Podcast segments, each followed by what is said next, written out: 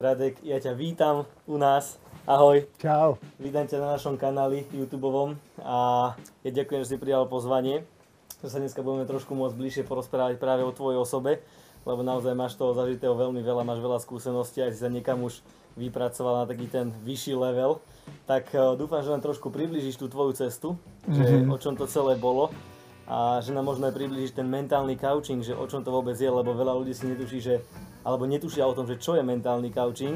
A možno keby som niekomu povedal, že mám svojho mentálneho kauča, tak si myslí, že to v hlave asi nemám trošku v poriadku, takže preto mám nejakého kauča, nejakého psychológa. Tak skús nám možno ty povedať, že čo je to ten mentálny coaching, kto ho potrebuje, nejakého kauča svojho? Coaching je o posunu, o zlepšení. A vždycky celková filozofie coachingu vychází samozřejmě z psychologie, ale i ze sportovního coachingu, kde prvně se začal vlastně termín coaching využívat.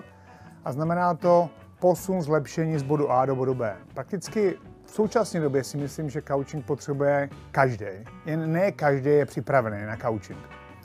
Takže to je asi zjednodušená, řekněme, nějaká, jak bych řekl, definice coachingu. Jasne. Posun, zlepšení, jít z bodu A do bodu B. Nejenom řešení problému, ale pointa je vlastně zaměřit se na ty pozitivní věci, když to řeknu. Jo, ale ve vyšším levelu coachingu, ten coaching je o prakticky určitých terapeutických věcech, věcech týkajících se posttraumatických událostí a tak dále. Takže to už je ale víc taková, řekněme, internější záležitost těch coachů, kteří jsou ve vyšším levelu.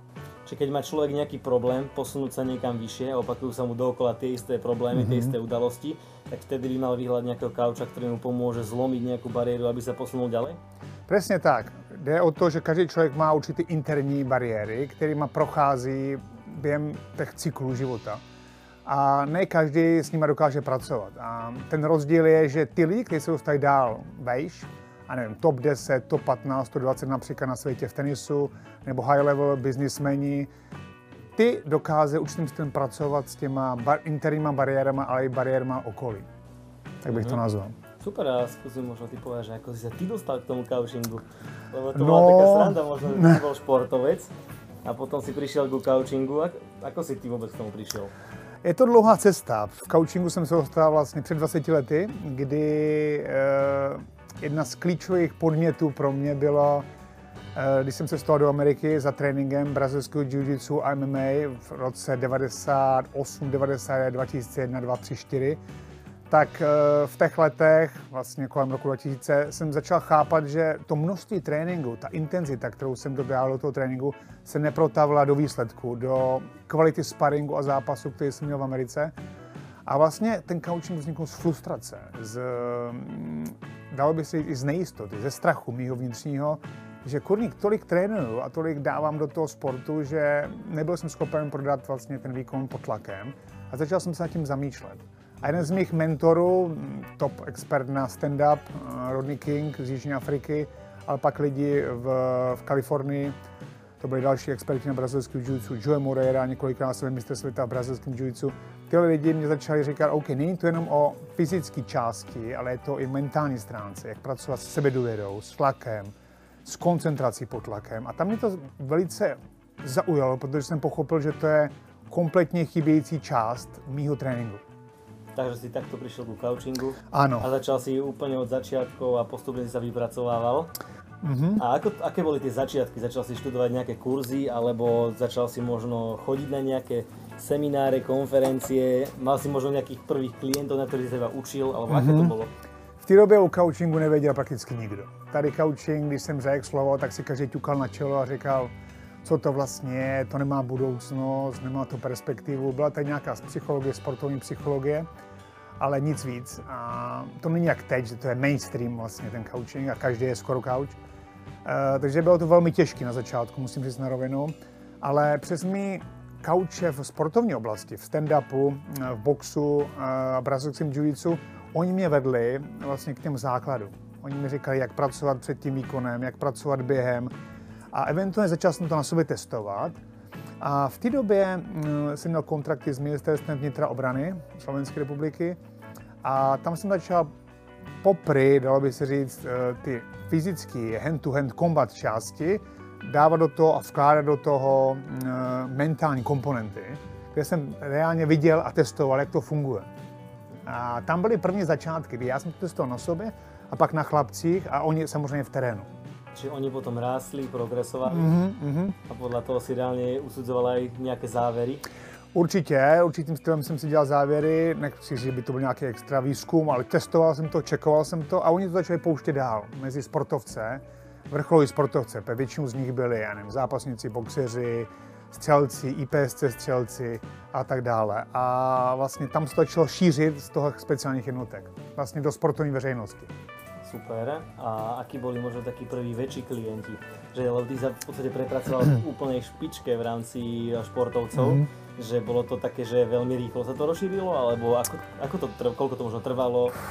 Teďka, kdybych řekl ty čísla, jako řeknu, tak podle mě moc lidí by nevydrželo. Protože první dva tři roky, když jsem byl v coachingu, tak to bylo velký problém a velká frustrace, protože prakticky nebyli žádní klienti. Byli to lidi, s kterými jsem trénoval, a pak lidi, který jsem trénoval v rámci rezortu ministerstva vnitra obrany. A až potom, zhruba po třech, čtyřech letech, začali reální klienti, když to řeknu platící klienti, kteří byli, mm, jak bych to řekl, klasický klienti, jak se teďka řekne. A high level klient byl až po osmi letech. A ako přišel k tebe ten high level klient? Bylo to víceméně přes ty lidi, kteří byli ve speciálních jednotkách, přes ně se dostalo k trenérům, k určitým vlastně hráčům, řekněme první, druhý ligy, a přes ně se to dostalo dál k vlastně fyzioterapeutům a začalo se řídit, vlastně šířit takovou tou mluvenou formou. Žádný marketing jsem nedělal, žádný sociální sítě, nic. Tak to vidíme aj teraz, keď si pozrieme tvoj Instagram. Instagram je klasika, low level, uznávám. Ale já jsem ta stará škola v tomhle a vlastně, když to řeknu takhle, tak ty lidi se ke mně dostali přes tu referenci a postupnou referenci v průběhu šest až osm let. Což je hodně dlouhá doba v současné době. To, to určitě. A išlo to naozaj tak, že potom přišel jeden mm-hmm. high level a postupně si on už začal tebe odporúčať ďalej? Uh, pak už to bylo čeho vidět, to jsem trošku začal i promovat, tak nějak laicky, amatérsky. A eventu začal z toho šířit, to momentum se získalo. To byl moment, kdy se zlomil vlastně ten coaching pozitivno a samozřejmě přispěl k tomu i veřejná mínka a i to, že coaching se dostal trošku vejš do dalšího směru. E, začaly vznikat jiný první coachové vlastně v České republice a ty, kteří jsou teďka hodně známí a víceméně v tom období se ten coaching dostával víc do podvědomí lidí. A díky tomu samozřejmě jsem začal získat větší klientelu. Ale samozřejmě byly tam i reference, zviditelnění s Tomem Berdychem, co jsme byli na finále Wimbledonu, pak dva tisíce deset. To už byly ty momenty, kdy se to začalo dál získávat vlastně ta, to jméno a ten brand. A ty zkušenosti šly u tebe brutálně hore, předpokládám? E, hodně, protože člověk vidí zápasy, jak se říká, z první linie, vidíte zápas s Federem, Djokovicem, Nadalem ve třech dnech za sebou, nebo během pěti dnů na Grand Slamu za sebou, tak vidíte hodně věcí, co dělají ty hráči. Vidíte hráčskou zónu, vidíte, co dělají mimo kurt. A když znáte principy mentálně, jak to můžete srovnávat a můžete tam odpozorovat. Strašně hodně věcí odpozorujete v praxi, když víte, co sledovat a co vidět. Keď si teraz spomenul tenis, mě by strašně zaujímalo, že na čo taký profesionální tenista potřebuje svého kauča? Je to dobrá otázka, ale ty nejlepší hráči světa má nejlepší týmy a má nejvíc lidí kolem sebe. To znamená, ten coach je specialista na určitou oblast. V oblasti sportovní mentální přípravy nebo sportovní mentální coachingu my se soustředíme na ten vlastně moment toho výkonu. Práce pod tlakem, klíčové momenty, momenty zlomu zápasu, emocionální stabilita v klíčových momentech, jak pracovat s rytmem, s timingem na základě mentálních faktorů. Nejenom jak pracovat s okolím, ale jak pracovat vlastně s problémama tuhnutí, stuhnutí, pohybu a tak dále. I když to vypadá, že to je pohybová věc, tak tam je samozřejmě psychosomatická záležitost. A ty mentální procesy, které jdou v pozadí, jsou velmi důležité, aby byl specialista, který ví, jak se na ně soustředit a na čem pracovat s tím hráčem. To znamená, že když je nějaký matchball, tak aby ten hráč alebo tenista nestuhol, ale aby naozaj dal... Například, například, například. A nebo aby v momentě, když už vede, například to byl zápas Attila Vek versus Carlos Vémola, kde Attilu jsem vlastně kaučoval nejenom před tím zápasem, ale před Bellatorem, to bylo sedm osm jedna zpátek, vlastně, aby v těch klíčových momentech stále se držel strategii a neměnil vítěznou strategii, co se často stává. Když hráč vyhrává a dostává se do nějakého vítězního laufu, tak začíná měnit svůj styl hry nebo styl zápasu a to je problém. Sebavědomí.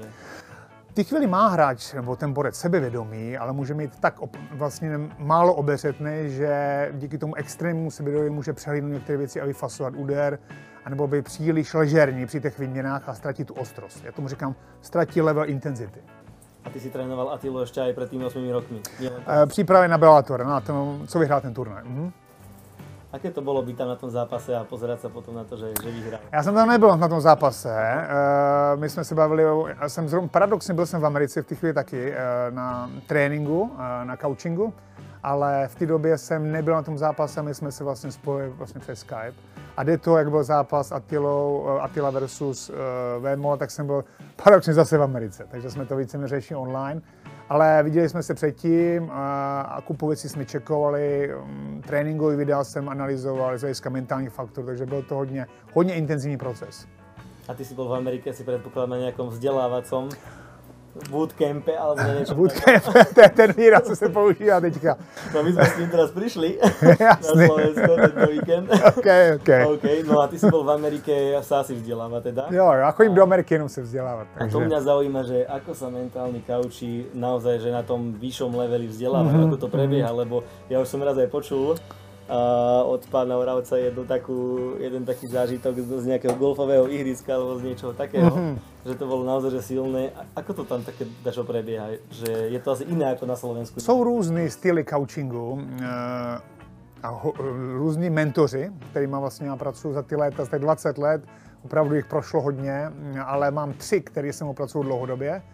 A jeden z nich je mentor, který je v branži čtyřicet pět let, možná padesát momentálně, to znamená týpek sedmdesát plus, ale ten týpek zažil fakt jako neskuteční věci. Jo. Navy Seals Team šest vlastně připravoval přímo v akci, lidi v Pentagonu kaučoval, kaučoval lidi z Appleu, Microsoftu, high level executives lidi. To znamená, to je borec, který je úplně někde jinde a považuji možná za pět šest top kaučů světa. Moc se o něm neví, je trošku jak se říkalo hokej z dole, co se týká marketingu a tak dále. Ale já jsem si vyhledal, protože mě vyloženě sedí svým insightem, svýma vlastně zkušenostma a takovou lidskostí a hodnotovým systémem, který má. Žádný velký halo, žádný velký haly vyprodávání a tak dále, což já nemám nic proti tomu, ale moje zkušenost je ta, že ty high level coachové, který mají fakt high level klienti, ne všichni, ne všichni dělají high level marketing. A ty mě zajímají hodně, protože tam se často rozvíjíme a najdeme to zlatý informa- tu zlatou info, nebo ten zlatý styl práce, který můžete pak vlastně sami sebe obohatit a tím pádem i klienta. Ako vyzerá taký kurz s ním? Uh, těžká otázka, protože tam se jde na někdy dny. trošku prší, trošku prší. Záleží na tom, jaký kurz jedná. Styl, který já teďka tlačím hodně dopředu, je určitá somatická forma coachingu a jde o to, že s těma mýma mentorama, nebo s jedním mentorem, který je expert vlastně na tuto formu coachingu, ten coaching probíhá tak, že se dostáváte i do tlakových situací.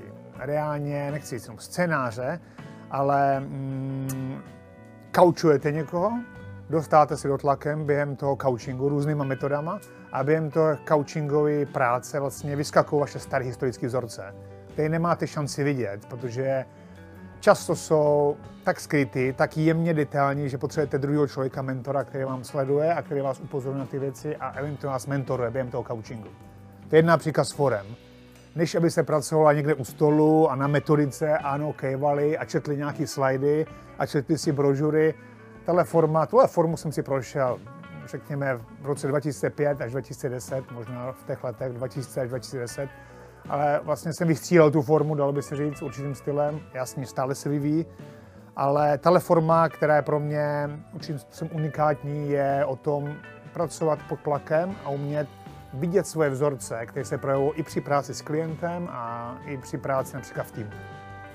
A toto je práve o toho, že si sa ty posunul do toho už naozaj, že peak performance mm-hmm. a práve preto, že vyhľadáš takéto kurzy, že už ti v podstate menšie nemajú ani čo dať, alebo že... Já bych nechtěl říct nedaj, každý kurz vám dá i samozřejmě mě dá každý kurz, kdybych byl nějaký, nějakou jednu, dvě info, ale když jste v branži tolik let, tak potřebujete opravdu vzlížet k někomu, kdo je, kdo prostě už dosáhnul další mety, když to řeknu, a jak bych to řekl, nechci jít respektu, to možná není to dobré slovo, ale kdo, kdo skoro cítíte, že mám, mám schopnost a možnost dát víc než ty ostatní. Jasně. Takže tak bych to asi řekl. A tenhle člověk je pro mě prostě synonymum high level mentora. Jasné. A ako často možno ty chodívaš takto niekam sa posúvať, vzdelávať? Před koronou a po koroně dáme. Před koronou třikrát, čtyřikrát ročně. Takže před koronou, že, že vo februári a to teda vidíš. No, před koronou třikrát, čtyřikrát ročně na několik týdnů v Americe a po koroně jedeme online, takže já jsem konstantně um, pracuji s nima, nebo oni se mnou a je to pf, na týdenní bázi. Jo, vlastně ty lidi se mnou pracují, takže analyzujeme určité věci, jedeme případové studie, tak těžké případové studie a um, vlastně já tam, jak se říká, e, obrusu ty moje coachingové schopnosti do vyššího levelu. No a skús nám povedať, že aké je to možno kaučovať nie že športovcov, ale tie skupiny ľudí, lebo však robíš aj s nami akože business coaching, že mini team. Máš teraz takéto projekty, ale však vedieš špeciálne jednotky, vedel si tých policajtov, ozbrojené sily. Čo možno potrebuje taký vojak alebo niekdo uh, v rámci coachingu? Ty principy sú stále stejný. To znamená práce s sebedůvěrou, práce s koncentrací pod tlakem, mít správné klíčové body. To znamená, samozřejmě ten level zodpovědnosti a tlaku a očekávání je relativně větší, protože jde o lidské životy. Ale principiálně se jedná o stejnou metodologii. Takže e, to je první věc, řekněme sportovně mentální příprava, ale pak se jedná o týmovou práci, homogenitu týmu, práce s potřebama v týmu, která se pak samozřejmě dá aplikovat do leadershipu a do práce s business týmama. Takže to je v kostce, e, jaký tam je rozdíl a jde vyloženě o tu pak individuální interpretaci těch jednotlivých borců, kteří jsou v, vlastně v těch speciálních jednotkách. A mnozí z nich to pak aplikují samozřejmě v těch svých respektovaných sportech. I P S C, střelba, M M A, box, zápas, brazilský jiu-jitsu a tak dále. Takže v konečnom dôsledku to, čo je v hlave, v nejakej rozdielovej situácii hrá rolu. Je to, je to dôležité. Je to velký rozdílový faktor. Já jsem rád, že coaching a celkově mentální příprava jde do toho hlavního směru a že se začíná víc o tom mluvit, víc coachuje na Slovensku a ve světě. A je to skvělý podle mého názoru, protože podle mého názoru z dlouhodobého hlediska ty kauče budou nahrazovat klasický sportovní psychologii a normálně psychologickou praxi. Je to jen trend, kam směřuje tento svět. A je to jiné robiť se sportovcem a to s nějakým vojakom například? Je to velmi blízký. Samozřejmě struktura práce tam je maličko jiná v tom, že je tam nějaký systém, nějaká struktura vedení, nějaká hierarchie, znamená i týmová dynamika, tam je nějaká. Uh, ale z hlediska těch lidských mentálních faktorů je to stále práce s člověkem a vycházím z nějakých core principů. A business coaching? Business coaching, uh, pokud se podíváme na uh, lidské mentální principy, které se projevují v business coachingu a práce pod tlakem a tendence, tak stále tam vyskakují stále podobné a opakující se tendence. Únik, strachová rovina, stuhnutí, jít do toho agresivně a pak se to projevuje samozřejmě v ty komunikační rovině, v, v, v rovině vlastně těch, řekněme, koalic, které se tvoří v týmu, já nevím, blokování informací, prokrastinačních tendencí a tak dále. To znamená, principy, core principy jsou stejné, ale pak ty další nadstavové věci samozřejmě se e, pak kaučují v rámci komunikace, já nevím, týmové dynamiky a tak dále. A to už je možná ten, ten rozdílový element, který tam je v té business rovině. A predpokladám, že si viacero biznismenov alebo podnikateľov už kaučoval, tak je taký najväčší problém pre u podnikateľov dneska na Slovensku? Je to stále v několika rovinách. První je, že jakmile se biznismen dostane do určité roviny, tak se začnou projevovat jeho osobnostní rysy, jeho tendence, které buď do té doby neviděl, anebo si je neuvědomil, protože nebyl v tom levelu. A jedná se jak o větší množství práce s lidma, větší zodpovědnost, větší peníze na stole, větší level kontraktu A v tej chvíli vyskakují určitý věci, které jsou klasickou bariérou toho růstu. Jo? Trachové roviny, které tady vyskakují, ovlivňují samou tu mentalitu, chování toho biznismena a samozřejmě jsou většinou pak příčinou pádu, že buď padá dolů, anebo se už neposunuje a zasekne se v té úrovni. A ak se chce posunout vyššie, tak si musí vyhledat nějakého kauča? Potřebuje pochopit sám sebe, pochopit, co se s ním děje a otevřít historii. Protože já říkám, všechna pravda je v historii a ve výchově a v rodinných vazbách. Tam je strašně hodně pravdy a tam se potřebuje dostat.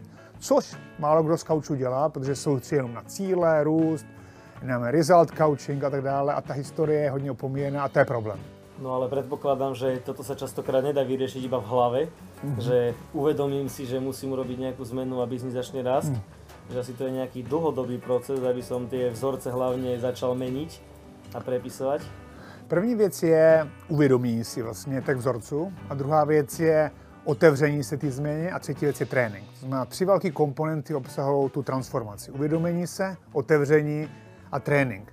Celý problém je, že někdo si myslí, že když si přečte knihu nebo v úvozovkách zažije workshop, že vlastně ta změna je ten workshop. Je to většinou ta první fáze, uvědomění si. Možná určitý otevření se ty změně, ale pak nastává ta poslední fáze a to je trénink. Mít tréninkové metody, jak pracovat vlastně s těma, řekněme, s tou metodologií. To už je úplně samostatná kapitola, protože já říkám, stále něco trénujete. Otázka zní co. Jestli trénuju pozitivní emoce, nebo frustraci, zlobu, hněv, depresi. Čiže zobudím se a zobudím se, se s tím, že se mi nechce jít do dne? Mm-hmm. Tím trénuju, že se mi nechce. Jsem to, co trénuju a stále něco trénujete. Není možný netrénovat. To už je ta otázka. To už je samozřejmě otázka na coachingovou metodologii a jak coachingovou metodologii vložit do praxe a do denních zvyků. Super, super. Mě teda zaujímají hlavně ty tvoje začiatky. OK. To jsem chcel hlavně aj ľuďom, sledovateľom, ktorí nás pozerajú práve, že odovzdať, mm-hmm. že aké to bolo sa vypracovať od toho začiatku až tam možno, kde si dnes. A kedy si sa možno rozhodol, že ideš na full-time coaching a ako vyzeral tvoj deň predtým, pred dvadsiatimi piatimi rokmi? OK, no to je dobrá otázka. Víceméně byl především fyzický ten, to období, to znamená, ráno jsem vstál, byla tam nějaká fyzická rozcvička, pak byl první trénink, nějaká strava, spánek, druhý trénink, pak nějaký týmový trénink s mýma lidma. Vždycky jsem dva až třikrát den trénoval a ten coaching byl vždycky někde v nízký úrovni. Ano, hledal jsem, jak pracovat pod tlakem, co je stres, jak se pracuje, když se borec, fighter nebo jakýkoliv jiný sportovec dostane do nepříznivé situace. Ale stále to bylo v nízký úrovni. Vlastně ta hlubší analýza, tu hlubší pochopení tam nebylo. Takže bylo to vlastně devadesát procent o fyzické části a těch deset procent byla mentální část. E, protože jsem měl hodně tréninků, jak skupinových, týmových, tak pak speciálních jednotek a i strategických S B S, který jsem v té době dělal, než jsem o ně přišel. E, tak vlastně pointa byla, že pomalu se ten den začal vyvažovat i mentálníma faktorama. To znamená analýzou, sledováním lidí, checkování body language, pochopení vzorců u lidí a začal jsem být víc, řekněme, padesát na padesát, fyzické a padesát mentální. A díky tomu samozřejmě jsem pochopil tyhle vzorce daleko rychleji a ta fyzická část nemusela být tak velká, abych měl stále dobrý progres. Takže už se věděl uživit s tím? Uh, víceméně už začala vlastně první lidi, první klienti, ale bylo to fakt těžký a stále tam byla opravdu určitá velká nejistota, ale i frustrace. Teď jsem věděl, že to je brutální produkt. Viděl jsem, že chlapcům to pomáhá, ale z hlediska biznisu to samozřejmě ještě bylo velmi náročné. A tam mě hodně pomohli samozřejmě lidi v okolí, ale i mentoři, kteří mě mentorovali a kteří mi řekli, hele, to je otázka času, je to hlavní směr, podívej se, kde to je v Německu, kde to je v Anglii, kde to je v Americe především, je to otázkou času, kdy to přijde vlastně sem a ty mě dali určitým způsobem víru, protože opravdu jednoduchý to nebylo to období. A fakt to bylo těžké, musím říct na rovinu. Šel si proti průdu. Hej, vyloženě jsem šel proti průdu a šel jsem si za svým, protože cítil jsem někde vevnitř, že to bude směr, který bude, ale samozřejmě nikdo neměl jistotu v té chvíli. Já jsem ledva přežíval, měl jsem ledva fakt jako na nějaké, na nějaké živobytí, co se týká mm, denního nějakého rytmu, tak manželka to byla samozřejmě zaměstnaná v nemocnici jako lékárka, takže v pohodě. Ale když si vezmete pak ten tlak i z okolí a tak dále, já vystudoval vysokou školu ekonomie, šel jsem úplně jiným směrem Uh, protože mě to táhlo do ty práce s lidma, uh, do výcviku a bylo to fakt náročné, velmi náročné, ale díky podpoře okolí a mým mentorům jsem to období dal a ten zlom nastal po pár letech a tam jsem získal to momentum, uh, který mě pak samozřejmě začalo, který mě posunul ještě úplně dál, protože jsem zažil ty těžké chvíle, nejenom, že stanu se kaučem za víkend a za měsíc si vydělávat. U mě to bylo po pár letech, než jsem reálně začal kaučem vydělávat. A teraz, keď stretneš človeka, tak už presne vidíš, že ako žije, čo má v hlave, ako je nastavený, že vieš to rozoznať podľa toho body language? Vidím hodně, tak bych to řekl, vidím hodně. V chůzi, v postoji je vidět historie jeho, jeho výchova a i traumata jsou vidět v chůzi. Je vidět hodně věcí, takže je vidět hodně. Okay, okay. A zase na druhou stranu, ako vyzerá tvoj deň dnes? Že zobudím sa, hej, ja neviem, urobím si raňajky, alebo nerobím si raňajky. Mám raňajky. Ako to vyzerá? Uh, vstanu v nějaký čas, oblik ne nějaké čtyřicet, jak, jak se běžně má říkat, ale já stávám kolem šest, šest třicet, udělám ranní rutinu, jsou tam určitý mentální prvky, dechové prvky, vizualizační prvky, jsou tam prvky, které se týkají mojho dne, to znamená naplánovaného dne. No a pak začínám vlastně nějakou lehkou fyzickou částí, je tam nějaký posturální cviky, cviky na svalovou rovnováhu a pak začínají první klienty. A kolik začínáš prvních klientů? Já kdy, některý mám v sedm hodin ráno, takže ta rutina trvá někdy patnáct minut jenom mm-hmm. a někdy mám až osm devět hodin klienty, záležitosti na tom dnu.